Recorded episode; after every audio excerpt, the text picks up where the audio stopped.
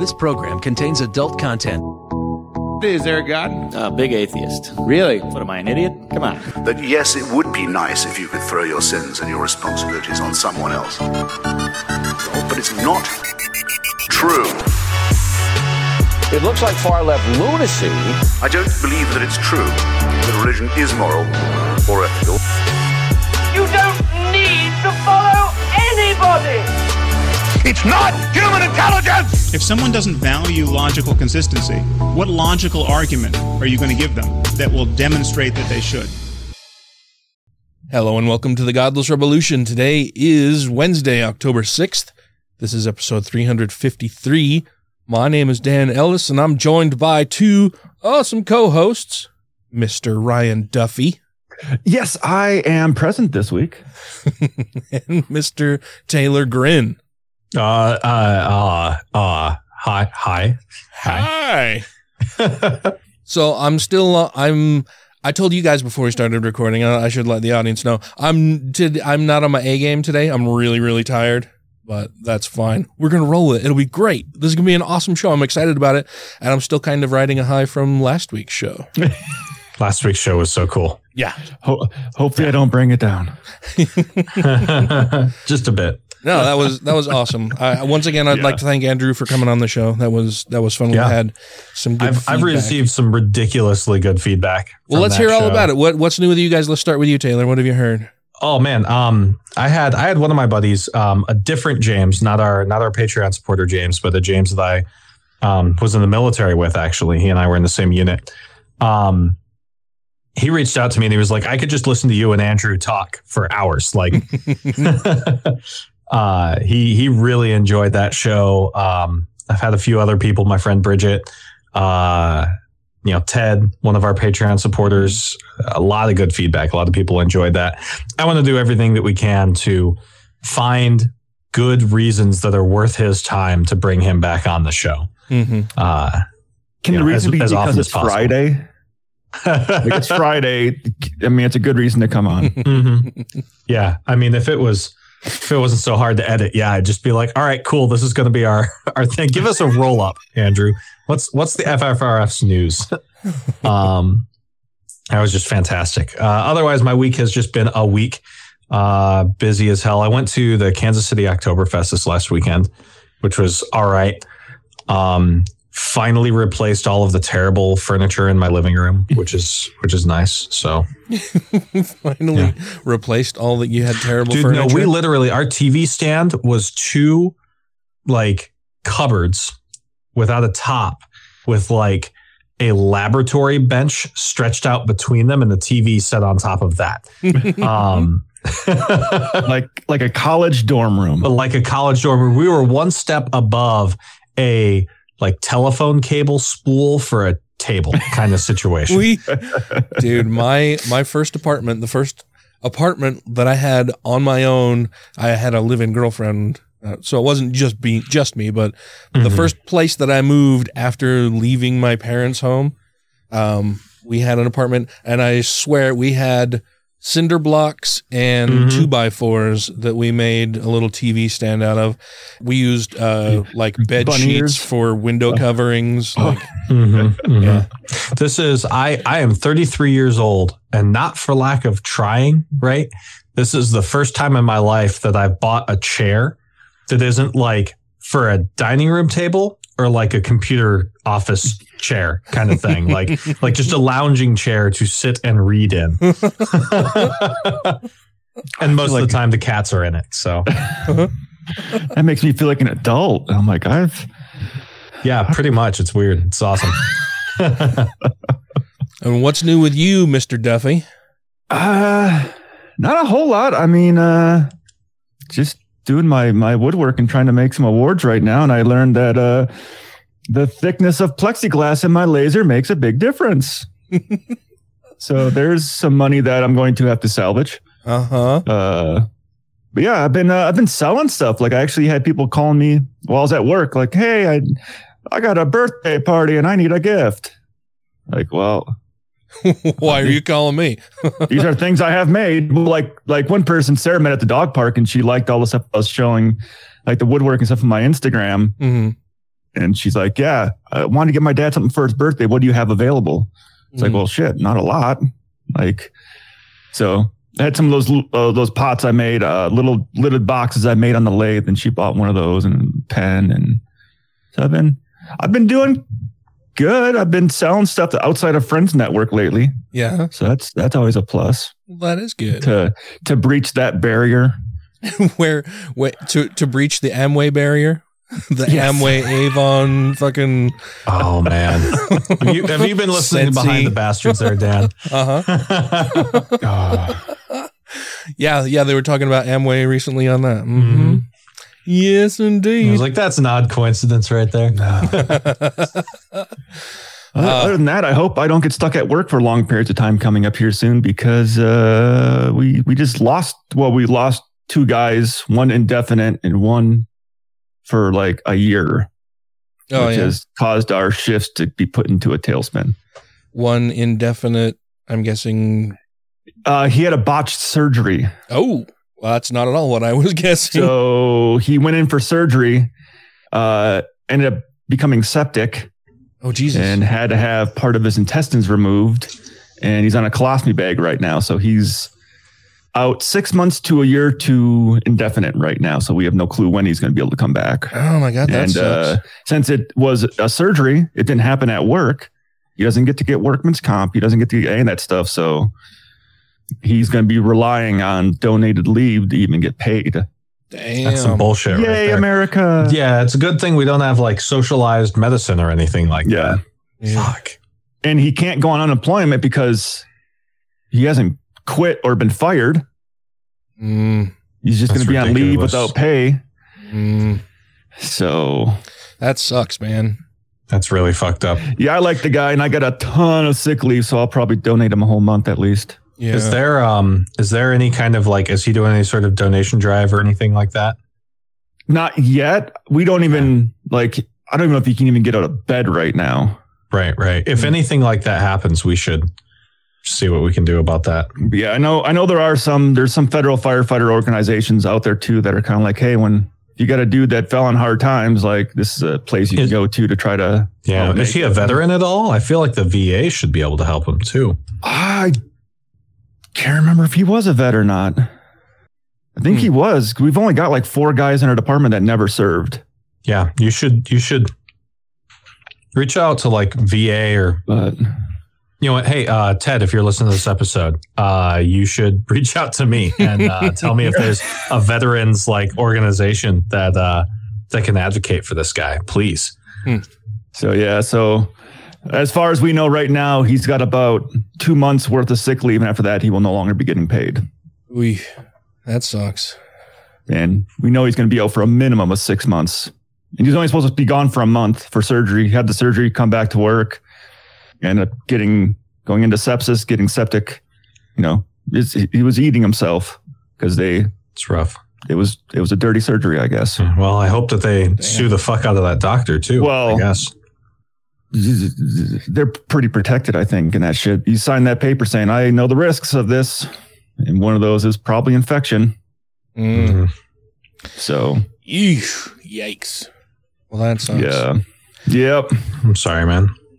Well, uh, So yeah, we have. I think we had four guys get directed for this week so far. oh yeah. So yeah, So you're, so you're moving up that, moving up that moving up that list quick. Yeah. Mm. Yikes. Well, um, so I'm just really tired. Got a ton of work piling up on my plate. Also, uh, Tracy's grandmother is on death's door. so, so that's so that's been a thing for the past shit at least week now, and um, they put her on morphine yesterday, and they put her on Haldol today or yesterday. I can't remember. And so she's on both of those, and the hospice nurse increased both of them today. Tracy's over there right now, sitting with her mother and grandmother. Her mother is, you know, living there providing care for Tracy's grandmother, and uh, it's gonna be it's gonna be a really hard one on Tracy. It's her last living grandmother, last living grandparent at all. Um, and this is her mother's mother, who basically acted as a surrogate parent uh, for Tracy after her father died when she was only five. And so her grandparents really stepped up and, and helped raise Tracy and everything. And so it's going to be really hard. They're really close. One of the things that has come out of this that I, that I learned just before we started recording is one of the harms that come from religion relating to death and departing this world and then promises of an afterlife and, and heaven and hell. And, you know, in the Mormon tradition, there's no such thing as actual hell. There's outer darkness. And then there are three levels of heaven. All of that is fucking stupid, right? We, we know that that's just done. Like it's ridiculous bullshit. But the real harm that comes from that is that Tracy's mother was excommunicated from the Mm-hmm. LDS church years and years and years ago. As part of that excommunication, her very, very devout mother, Tracy's grandmother, understands that Tracy's mom will never be able to get into the Collab. into will will never be able to attain the the three heavens or the highest of the heavens in within the LDS church.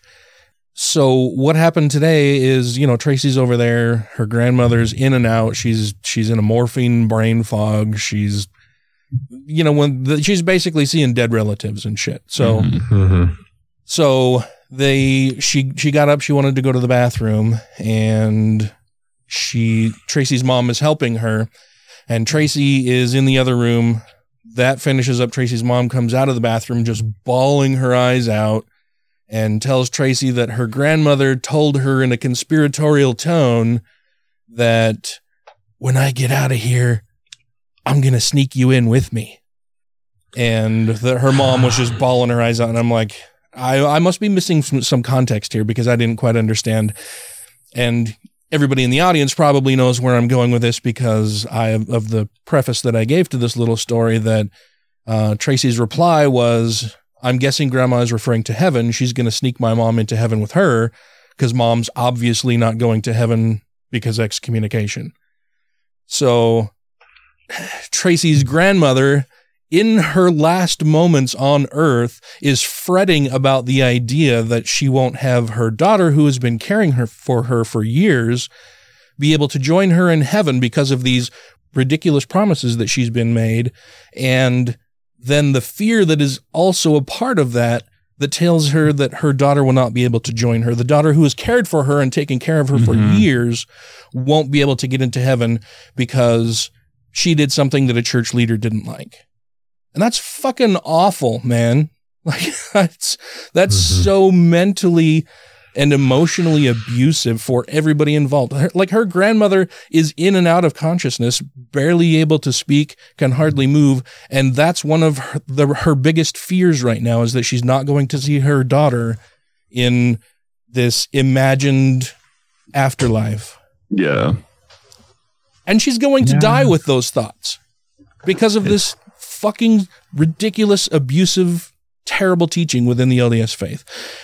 And the LDS faith isn't alone in these types of things, in these types of teachings that offer a separation from family members in an in an afterlife that nobody has any evidence for.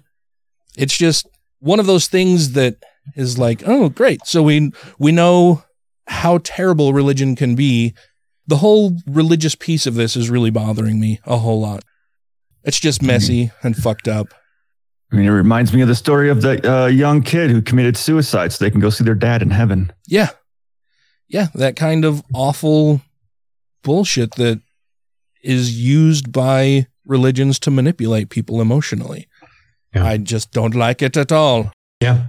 Well, and like that French, uh, the French Catholics, right, who have now been discovered to have raped, you know, 300,000 kids or something like Yeah, that. something like an average of 110 kids per person. Yeah. And, and I was listening to whoever it was that was filling in for Rachel Maddow on, uh, on uh, MSNBC.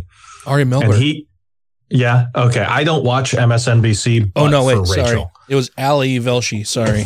Yeah, yeah, yeah. Um, because Ari Melber is the one who has all the rap, all the rap. references. Yeah. I only know of him from John Oliver's segments making fun of him. Um, so anyway, the guy filling in was talking to somebody about that. Or am I thinking of the Daily? I don't know. I don't care. It's not worth my time. Anyway, I was listening to somebody covering that news, but it was mainstream. You know, it wasn't like a like an atheist podcast covering it, right? Mhm. And the guy said, after all of these revelations, uh, I feel like like I shouldn't be surprised. Like I'm not surprised that yet another sex scandal came out of the Catholic Church. I guess I'm surprised that so many of these have happened and there are still huge, massive child sex assault scandals coming out of the Catholic Church now. Like they just keep coming. They don't Yeah. stop. Mhm. And uh like it's it's wild to hear that coming out of a you know millions of listeners kind of show. Mhm. Yeah. Yeah. Yeah, I'm, I'm Yeah. not surprised. I'm surprised Religion people is still just follow the faith. Yeah, it's the worst. Like that's I'm I'm glad that that's why we have this show. You know, like that's I- I'm glad that people are leaving religion because no organization should exist that can use the threat of eternal damnation or not being able to spend time with your family in the afterlife as ways of browbeating people into covering up things like child sex abuse Mhm. or you know lesser crimes like embezzlement and you know government control like it's just ridiculous Yeah, and locking you into this cycle of emotional and mental abuse that you're concerned Mhm. about it up until your dying day when you will hopefully be released from this earthly prison. or, or abuse like i suffered you know where my parents were you know keeping me in a, a position of continual punishment my entire teen years because they were worried terrified that i would do something that would somehow threaten my eternal salvation Mm-hmm. you know Yeah. Well, I, I think it's a good thing we're talking about this because we're kind of going to be talking about religion punishing people, anyways. This episode. oh fantastic yeah i'm sorry ryan we uh Oh no, and that was that was good. I was I could, see, I could hear Dan kept putting I the was key words. I was I'm like, building toward a segue there. Yeah. uh, but yeah, Ryan has uh, prepared a bunch of information for us that we'll be talking about on the other side of this little break. Hey, everybody, it's X from the Utah Outcasts podcast and YouTube channel. And you're listening to The Godless Revolution. I think it's getting a little too risky keeping you up here. Yeah, you know what's risky? Letting your son go on that church thing. Well, her name's Anne, Dad, and he's not going on her. Okay, they're just friends.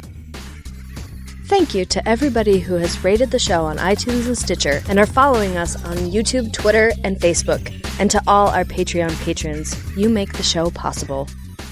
All right, so uh, today we decided to talk about the prison system a little bit, and I uh, I kind of wanted to delve into the religious influence of prisons a bit because that's what we that's what we do. Ooh wee!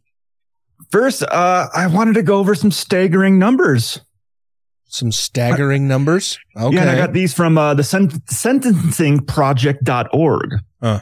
Uh, according to them, the prison population has nearly quadrupled since 1984. Quintupled even. Quintupled.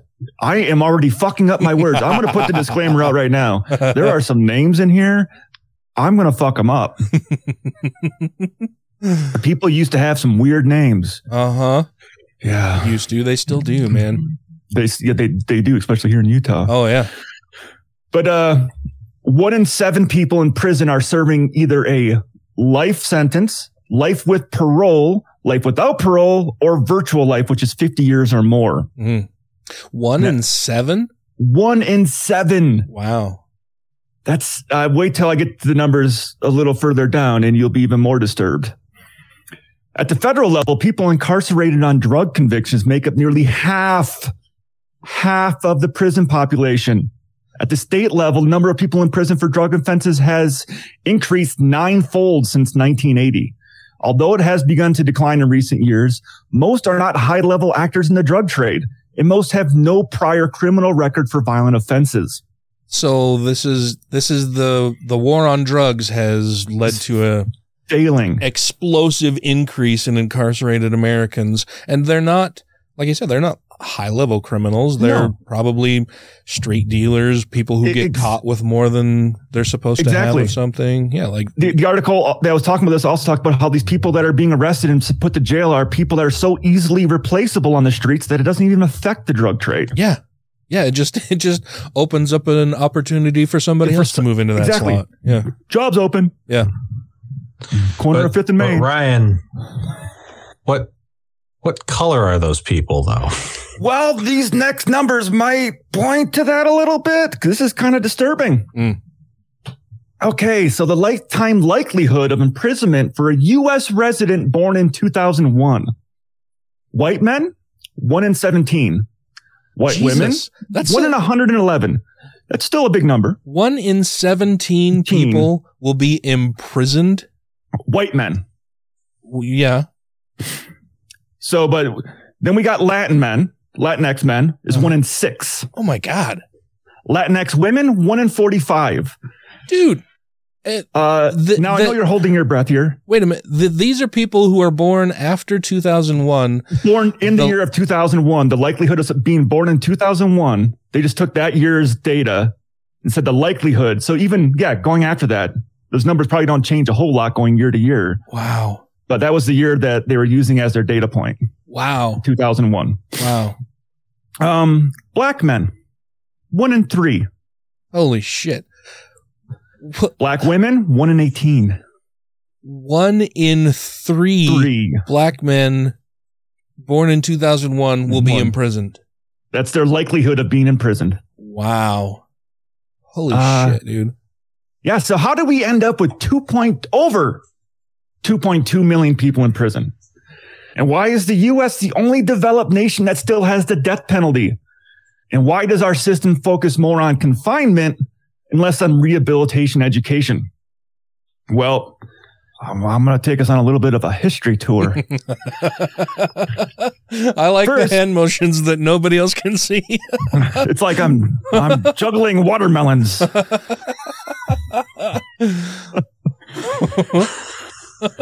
And uh, when I originally was doing this, I didn't go this far back to start with, but when I had read this, I was like, this is fucking interesting. I'm going to put it in there Uh-huh. because in my mind, America basically started as a prison colony or as a prison in the 1600s.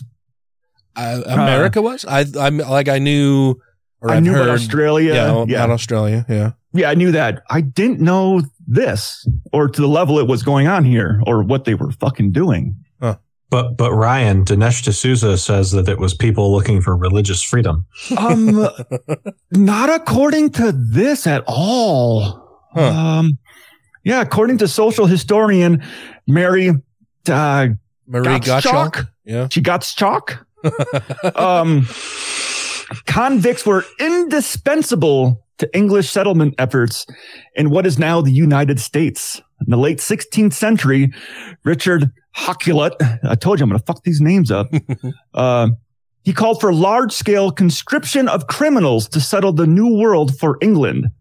But official action from Hakluyt's proposal lagged until 1606, when English crown escalated his colonization efforts.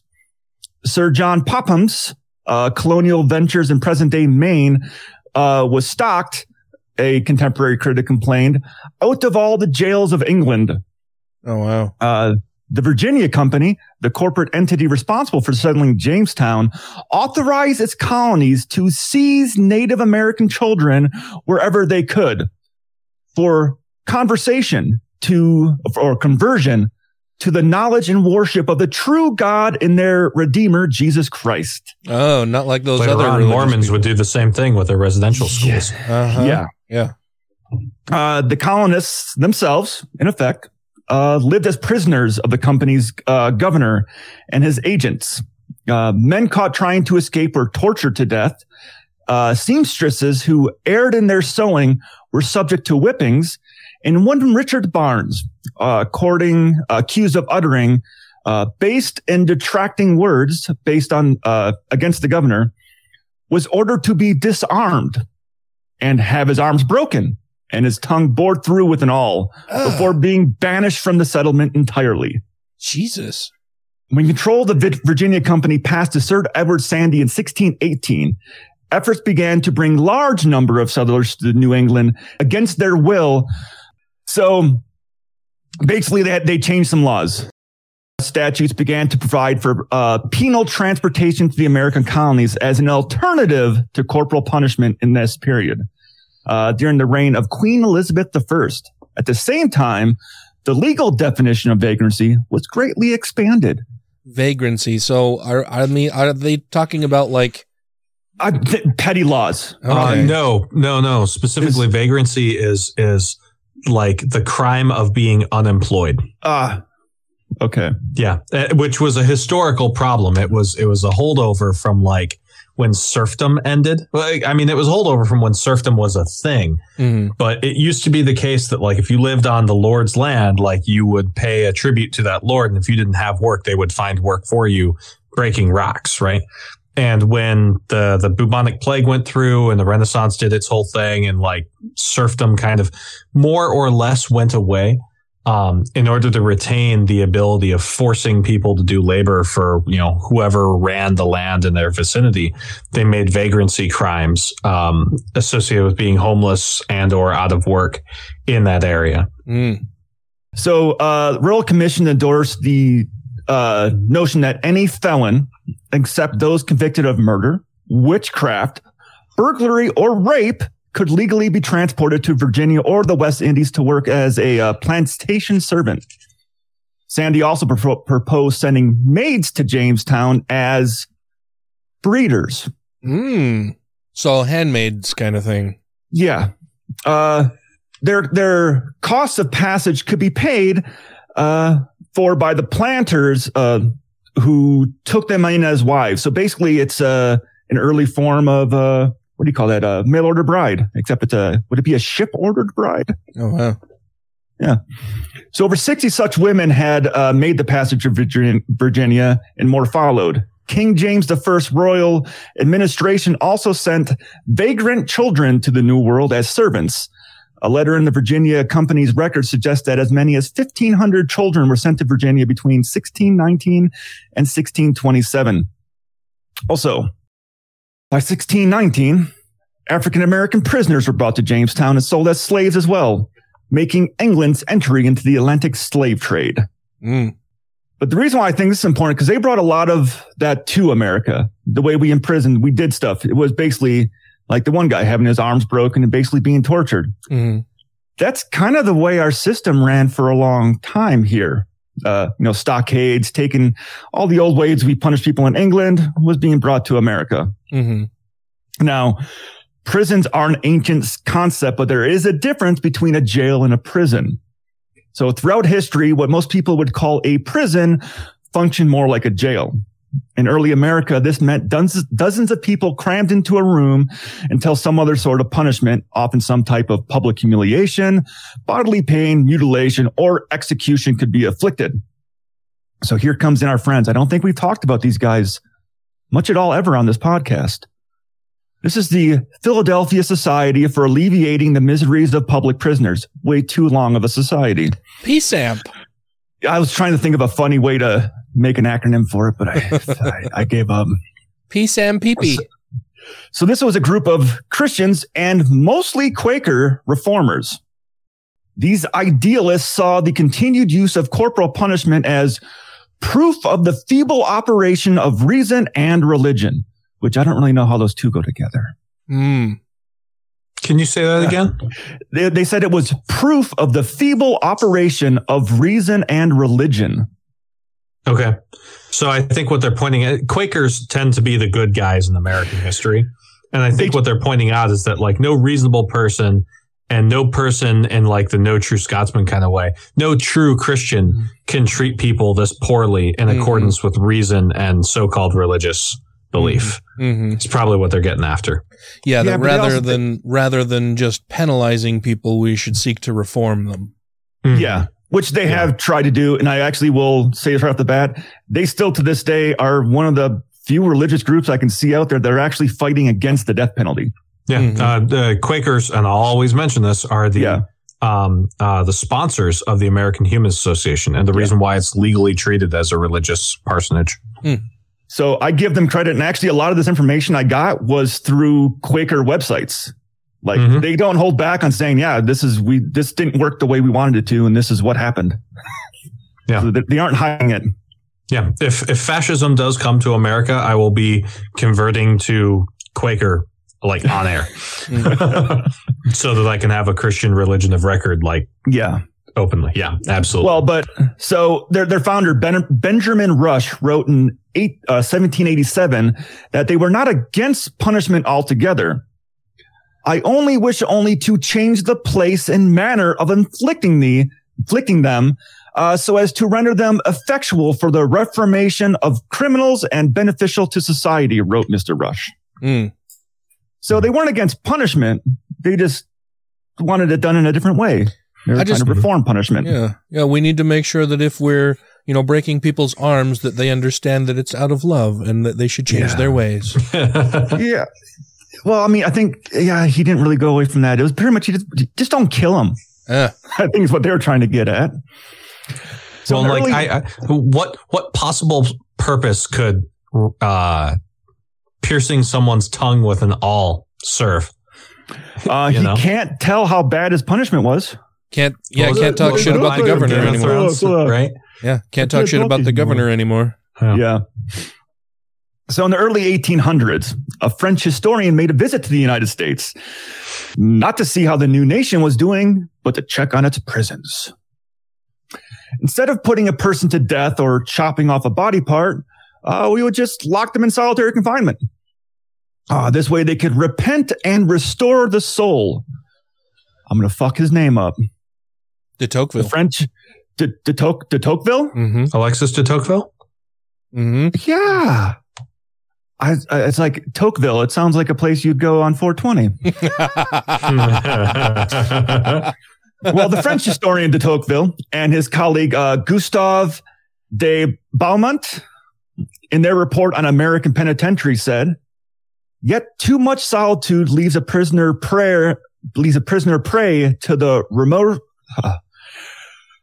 remorses of his soul." And the terrors of his imagination. So prisoners would be assigned labor that fatigued the body and relieves the soul.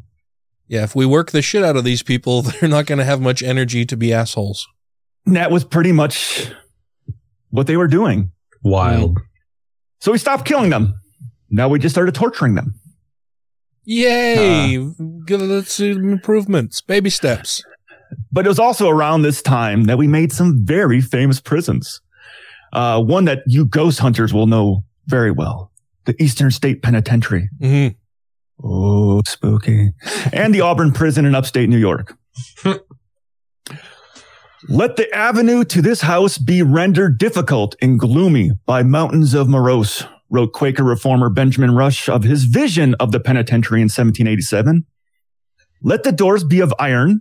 Let the uh, uh, grating occasionally be opened and shutting them uh, be increased by an echo that shall deeply pierce the soul.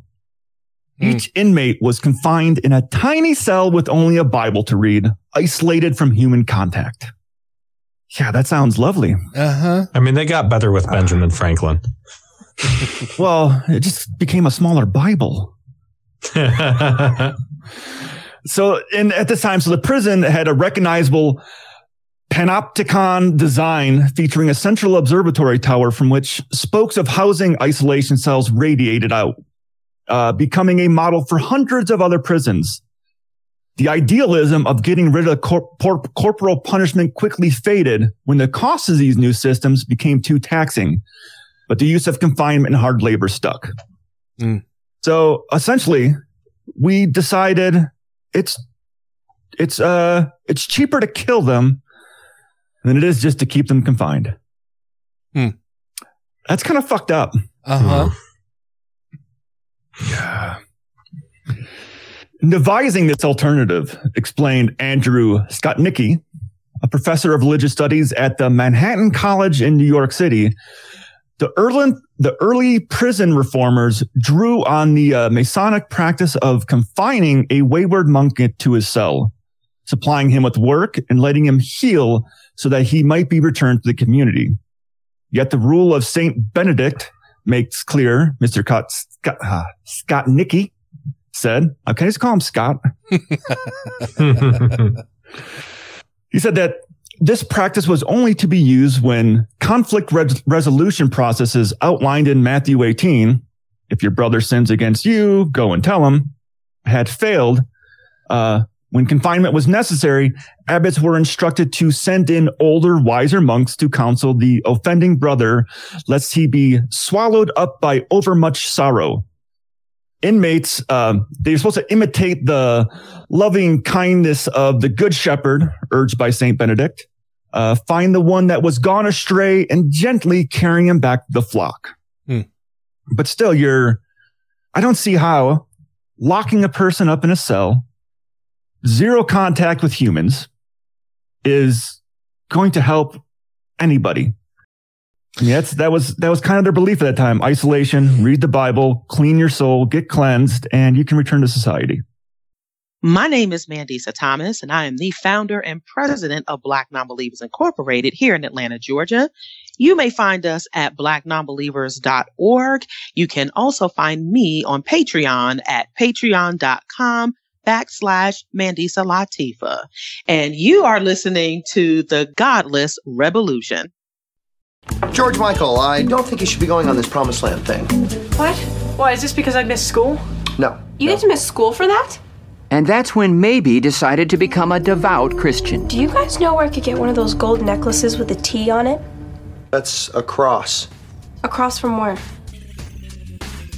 If you have questions, comments, concerns, compliments, corrections, criticisms, or concepts for content, contact the show via email at godlessrevolution at gmail.com, by text or voicemail at 330-81-REBEL, or Twitter the twatter at TGR Podcast. Thank you! So we've gone over some stuff that used to happen in prisons, but surely things are so much better now, right? Um, no. Damn it! Damn it! Well, shit. It's it's really not. So I, I'm going to continue a little bit more here with uh Mr. Uh, Scott Nicky. Uh, where he basically said that the the the ideology of confinement as it developed in church history never intended punishment as an end in itself. Uh, and he wrote this in a 2015 roundtable paper at uh, John Jay College of Criminal Justice. He also goes on to say, but as a means to employ solitude and silence aided by attentive mentors as the motivation for the detention of person to recognize their natural sociability and capability for care and transcendence. But with this ideology, may have inspired uh, early this this inspired the early American reformers. It is nowhere present in U.S. prison systems, uh, says Mr. Skotnicki. Absent loving kindness and community restoration, we're left now with a massive system, these gulags of jails and prisons, administering pain and punishment. And for the most part, you can't get one coherent explanation anywhere. And I read this stuff for a living. We really Hmm. don't even know why we're doing it. And that was all Skotnicki saying. This is Like, what we're the f- doing, but why? Why? Like Right. it- it's serving no purpose. It doesn't fucking work. The only thing it does is cost a lot of money and prepare people to be pre- better criminals when they're eventually released. Yeah. Wow. So a lot of us think, we, I think we all kind of say the whole thing sometimes. Well, atheists are only 0.5 or 0.05 percent of the prison population. Mm-hmm. I mean, I've, I've heard that line several times. Uh, but religion really wasn't allowed in prison, uh, except for a certain breed of religion. And uh, you can guess what was allowed. So people could be locked away, but they Were not allowed to practice the religion they wanted to practice. oh, okay. So they so they had did they, so they had to practice a religion, but they couldn't They did. pick what They didn't have to, but had if they be. wanted to practice religion, it had to be the Christian religion. Ah. Mm-hmm. So they didn't have true religious freedom inside prison. how that I don't how could they even make them not like have Well- whatever religion they want? You know what I mean? Like That's where we get in 1964 Cooper v. Uh, Pate. okay. In this case, a prisoner was denied access to the Quran while other religions were allowed access to their religious texts. Mm. He ended up winning this case on the grounds that the Bill of Rights exists in prison just like it does on the outside. So nowadays, the Muslim religion is the largest growing reli- religion inside a prison. And I kind of talked about this last week, not on the show, but just between us, we're kind of like, well, why is that? Why is the Muslim religion the largest one? We know there's a lot of, uh, they're allowed imams, they're allowed all that kind of stuff in there, but I couldn't find any solid answer to that. So I kind of was going along here with a correlation possibly being causation. So I could be incredibly wrong. But uh, I've seen some, watched some videos and seen some stuff on it. And in interviews, some inmates uh, credited Malcolm X as being their influence to wanting to be Muslim. And the others actually cited this court case because this court case beat the government. So it showed strength like you're in there, you want to do something against the man. Hey, the Muslim faith beat the man and got us in, you know, our religion in prison. So yeah, they're strong. It's like a show of strength to join that group. And it is also kind of, you know, gang clicks a little bit. But uh, one one of the guys that converted to uh, the Muslim faith in there did note. He goes, "This isn't like the other groups. Like you got the Aryans, the Mexicans, all the other gangs. If a white guy wants to join in with us, he's in with us. He's protected. He is a Muslim brother. Mm-hmm. So it kind of rolls that way a little bit too. But uh, I didn't know this about RFRA. RFRA was also a big push to get religious freedom inside of prisons. Even though they won this court case, it wasn't until RFRA was passed that they had true religious freedom inside uh, prison. And uh, here's a line from one of our favorite people, Senator Orrin Hatch. We want religion in prisons, declared Senator Orrin Hatch, one of the original sponsors of RFRA. It is one of the best rehabilitative influences we can have. Just because there are prisoners does not mean all their rights should go down the drain. Oh wow.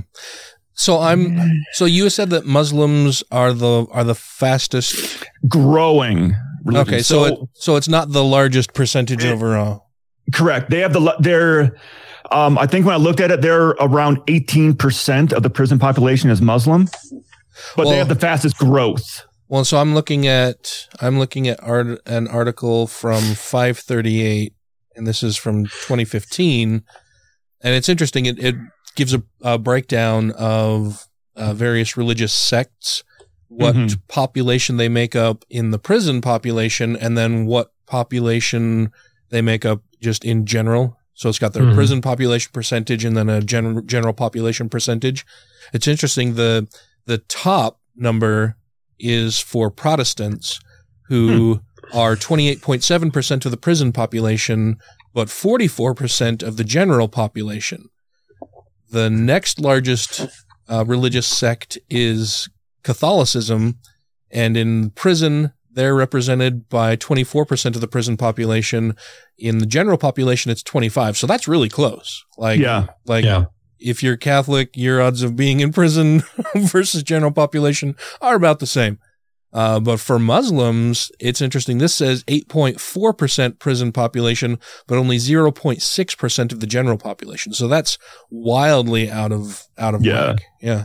Right. Interesting and then it goes down and it breaks them all out. But none of the others even even come to Come close. amount to more than five percent. Yeah, that's Yeah. that's kind of wild.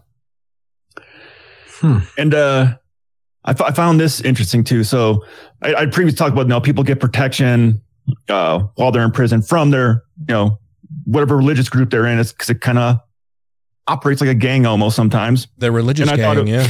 Yeah. And I also thought it was kind of funny that uh, some of them were talking. One guy said he never professed a religion in jail, but he was more spiritual, but he didn't like go like, no, I never, you know, took part in most of it. And he said the reason why he goes, you know, you got this guy coming down the hall, you know, with his bead on his cross, proclaiming he's, you know, so holy and better than you. And then he goes into a cell, shoots up some drugs and sucks someone's dick. Oui. She's like, ah. He's like, so some people look at people in prison as basically pulling more of a con game with it. Mm-hmm. Uh, but also, the chapel spaces and the prayer rooms are safe spaces in prison, meaning they don't get monitored as much as the rest of the prison. Ah. So a lot of people were talking about the fact that, yeah, like if you got guys that want to do business, not like do business, like beat the shit out of someone, but, you know, talk about stuff away from the guards' ears, they would go do it in chapel. If or if you they're- got some contraband, you want to move between parts of the cell, Yeah, you go do it say in if, chapel. If they're selling Right. drugs, if they're Yeah. planning any kind of thing, yeah. Mm-hmm. So they would, a lot of guys would actually use the chapel and the prayer rooms to do a lot of illicit activities because it was less monitored by prison staff. Mm-hmm.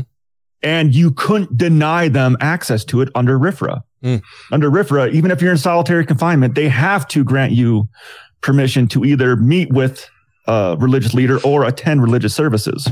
kind of kind of breaks down the argument that like believing in a deity will uh, and, and believing that you're being observed by that deity will cause you to like change your actions right for the better Yeah. because don't christians say that a lot like oh well if you believe there's a god it'll stop you from doing bad things and here they are using their god's chapel as a means of of dealing Doing- drugs and shit. Because they know it's a, as they called it, a safe space, a safe space to deal drugs. So, but there is the common belief that inmates practice religion while in prison because uh, they need to find religion uh, for multiple purposes, or it's a con game. It is believed that inmates hope prison administrators and parole authorities will view their religious practice as an attempt to become more moral, pro social, and law abiding citizens. Uh, the result will be earlier res- release. And for decades, the correctional literature and popular media had cultivated this belief. So correctional officers often support the religion for prayer early or the religion for early parole viewpoint. They base their impressions on a personal experience or witnessing inmates who have professed to be religious, but who have then acted to the contrary or who are repeat visitors to the institution. Also, Mhm. correctional officers support this view because they are influenced by their own subculture. The subculture, as with other cultures, possesses certain beliefs that are accepted as truth and passed among the officers. The belief about inmates finding religion for early parole has been transmitted through generations of correctional inmates, officers, and staff. You would think they would be wise to that game by now. but they're not because it's it's the same thing. Like when you could be a, a horrible person and you read their obituary, they were such a good Christian, they were a good man. It's like they've been saved they've been born Yeah. again yeah Mm-hmm. I mean, yeah. Mm. If you if if it works so well, we won't have so many repeat offenders entering the prison system. Yeah, the recidivism rates here in the United States are fucking ridiculous. Like, Yeah. it's a clear indication that having these penal systems in place as they exist now really don't do much to Don't deter work. crime. If anything, it just prepares people on the inside to be better criminals when they get out again. Yes, and I had actually read an article talking about that. How pe- some people you go into prison for a low level crime and you come out with a degree in criminology or crim criminaling. I don't know how you want to pronounce it. Not criminology. Yeah, you're you're now criminal. You now Uh-huh. learned the streets. You learned the stuff. You got you got into some connections, and now you go out and do worse stuff than you were before. My I name mean- is now Dr. Crimey Crime. But Orrin Hatch says it's one of the best rehabilitative influencers we can have. Orrin Hatch. There's a name I've not heard for a while, thankfully. But uh yeah, our our prison system was shaped by religion and it's been fucked up by religion. And we don't do the same kind of stuff that we do in other countries where it's actual rehabilitation. We're there it's a it's a it's a punitive system. You're there being punished. Uh get Yeah. right with God or Well, stay the fuck there. it's it's it's always seemed really strange to me that people who profess to have a religious belief in God and in an afterlife and in God as the ultimate judge of a person's life when put on the scales of justice that in the end justice will be meted out by their god that they worship right? So it's always seemed really weird for me that those same religious people either are criminals themselves here or that they decide that in order to punish these people we should lock them up beat them torture them whatever the case may be when really if they think that their god is so powerful will protect everybody and then will ultimately mete out the punishment deserved by these criminals, then what the fuck are they doing interfering with God's plan and all of that? Yeah.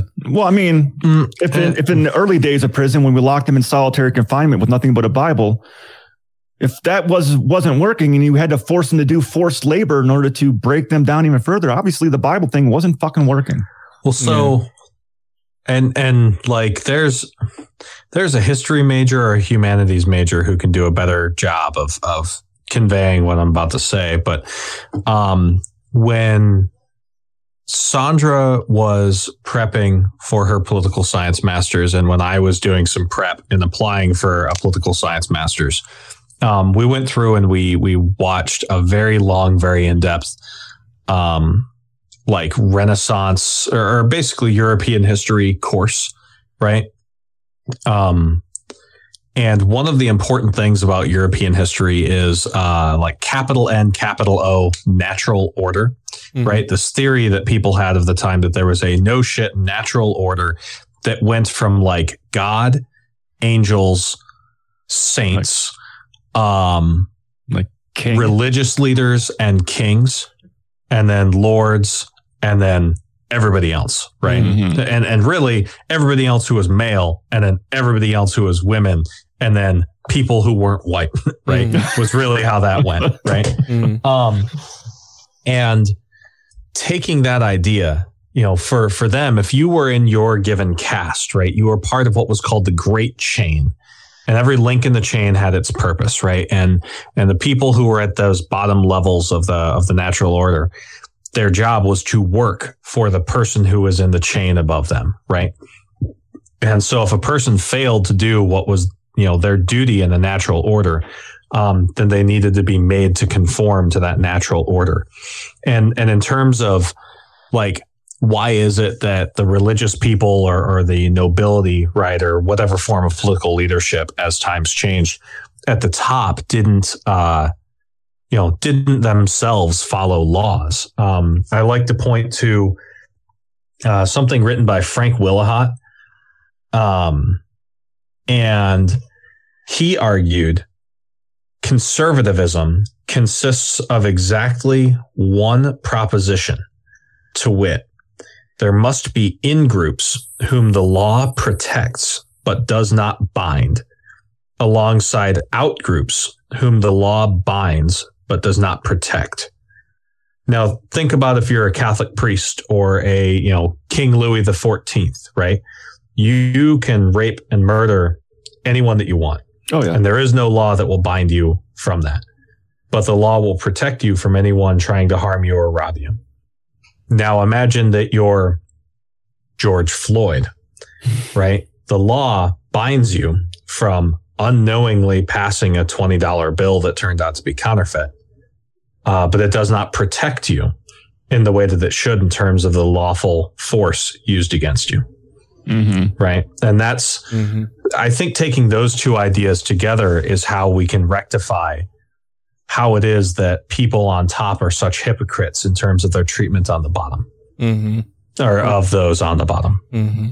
Which I which I think will be something we'll have to be revisiting and might get back more into prison system stuff when we talk about redlining. Yeah, yeah. Well, and and I also want to talk about the Thirteenth Amendment sometime. But the bigger thing um, is is I've been reconsidering that quote. You know, as it describes conservatism, um, and and that quote is used a lot online. But the funny thing is that Frank Wilhoit, when he wrote that line, he wrote it in a book called The Travesty of Liberalism. And he argued that there is only conservatism. No other political philosophy actually exists. By political analog of Gresham's law, conservatism has driven every other idea out of circulation.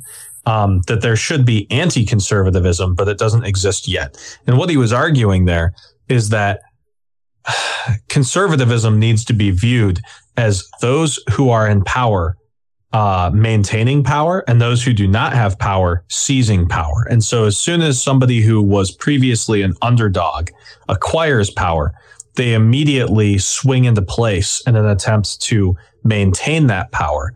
And in so doing, they themselves now follow that one law of conservatism to protect some and, and bind others, right? Mm-hmm.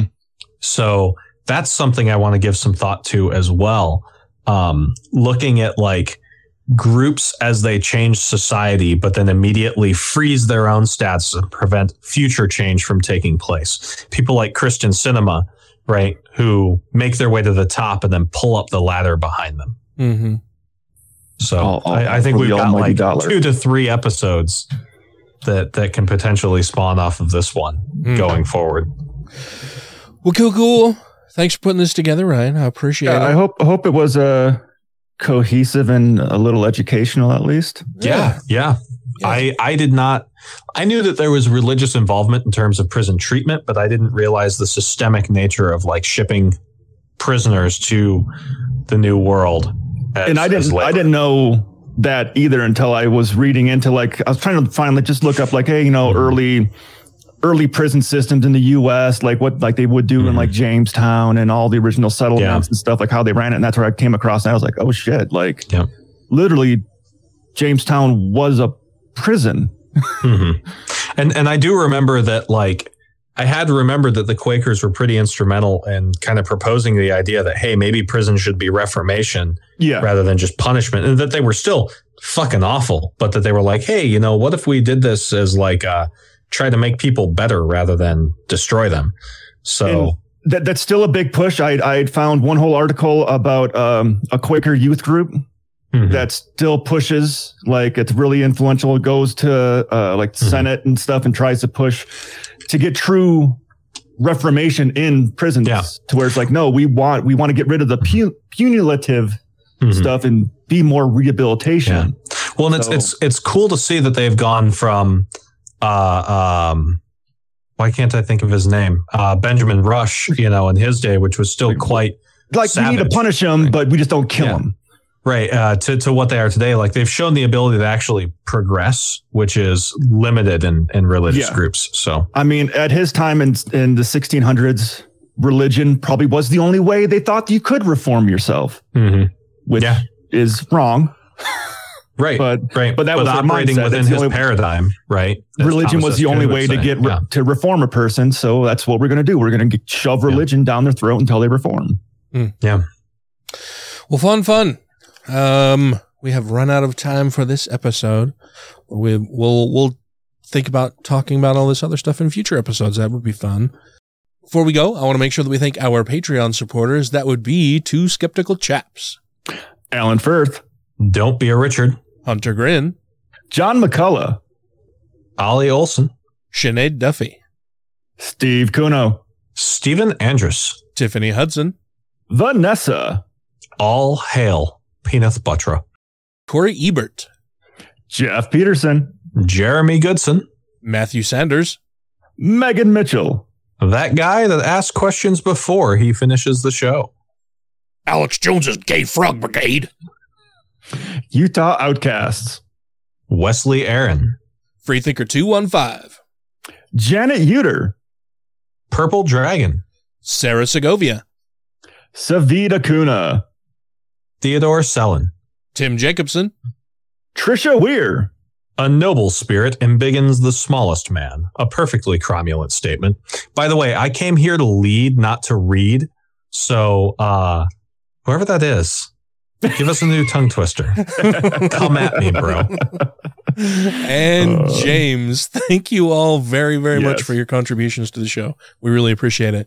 If you would like to become a Patreon supporter, you can do so easily by going to patreon.com slash godless revolution, where you can pledge as little as $1 per episode for fun things like extended editions, early releases of episodes, bonus episodes, extended outtakes, clips from the cutting room floor, all kinds of fun stuff like that. Uh, in the last episode we did, there were some extended outtakes uh, of Andrew that I put in there for for our listeners that that I obtained while we were going through our pre recording questions and stuff and warming up. So that was fun. Uh, yeah, and one last thing uh, before we sign off, I will be going to the FFRF uh, convention in Boston. That's going to be the 19th through 21st of brain fart November. November, yeah. Um, you should sign up. Uh, you should go. If you live nearby and you're a student, they've got like a student rate. Um, but yeah, try and make it out there. Uh, if you do, hit me up. Uh, I think it's going to be a lot of fun. So, Yeah, it looks like it'll be a lot of fun. I think that you'll have a fantastic time for sure. Yeah. That's uh all for me. I'm really tired and I need to go back to work. So Oh, thanks sorry, man. everybody's. I'm gonna fuck off and eat pizza. I think I'm going to finally finish the Avengers like pseudo marathon I've been on. I think I've got Endgame up next. Oh, cool. That's fun. Yeah. All right. Fun, fun. Chat with you guys next week. See ya. Everyone could see me waving. There's undo for a reason. It's and it's to undo things when you fuck them up. God's forgiveness is like the control Z of our lives. So I'm sorry for hanging up on you guys abruptly. I must have mistaken a, uh, a comma for a period last week. It's like, all right, cool, we're done, deuces. based on their uh, will, based uh, against their will, uh, alongside, I'm fucking this up. the new world against their will gained traction against uh, less uh, coercive. Me- co- yeah, co- I'm fucking up. Just leave it in. Just leave it in. Cool beans. All right. I'm Thanks, out. guys. For real this time. Don't act like I hung up and surprised you. Okay. Bye. Bye.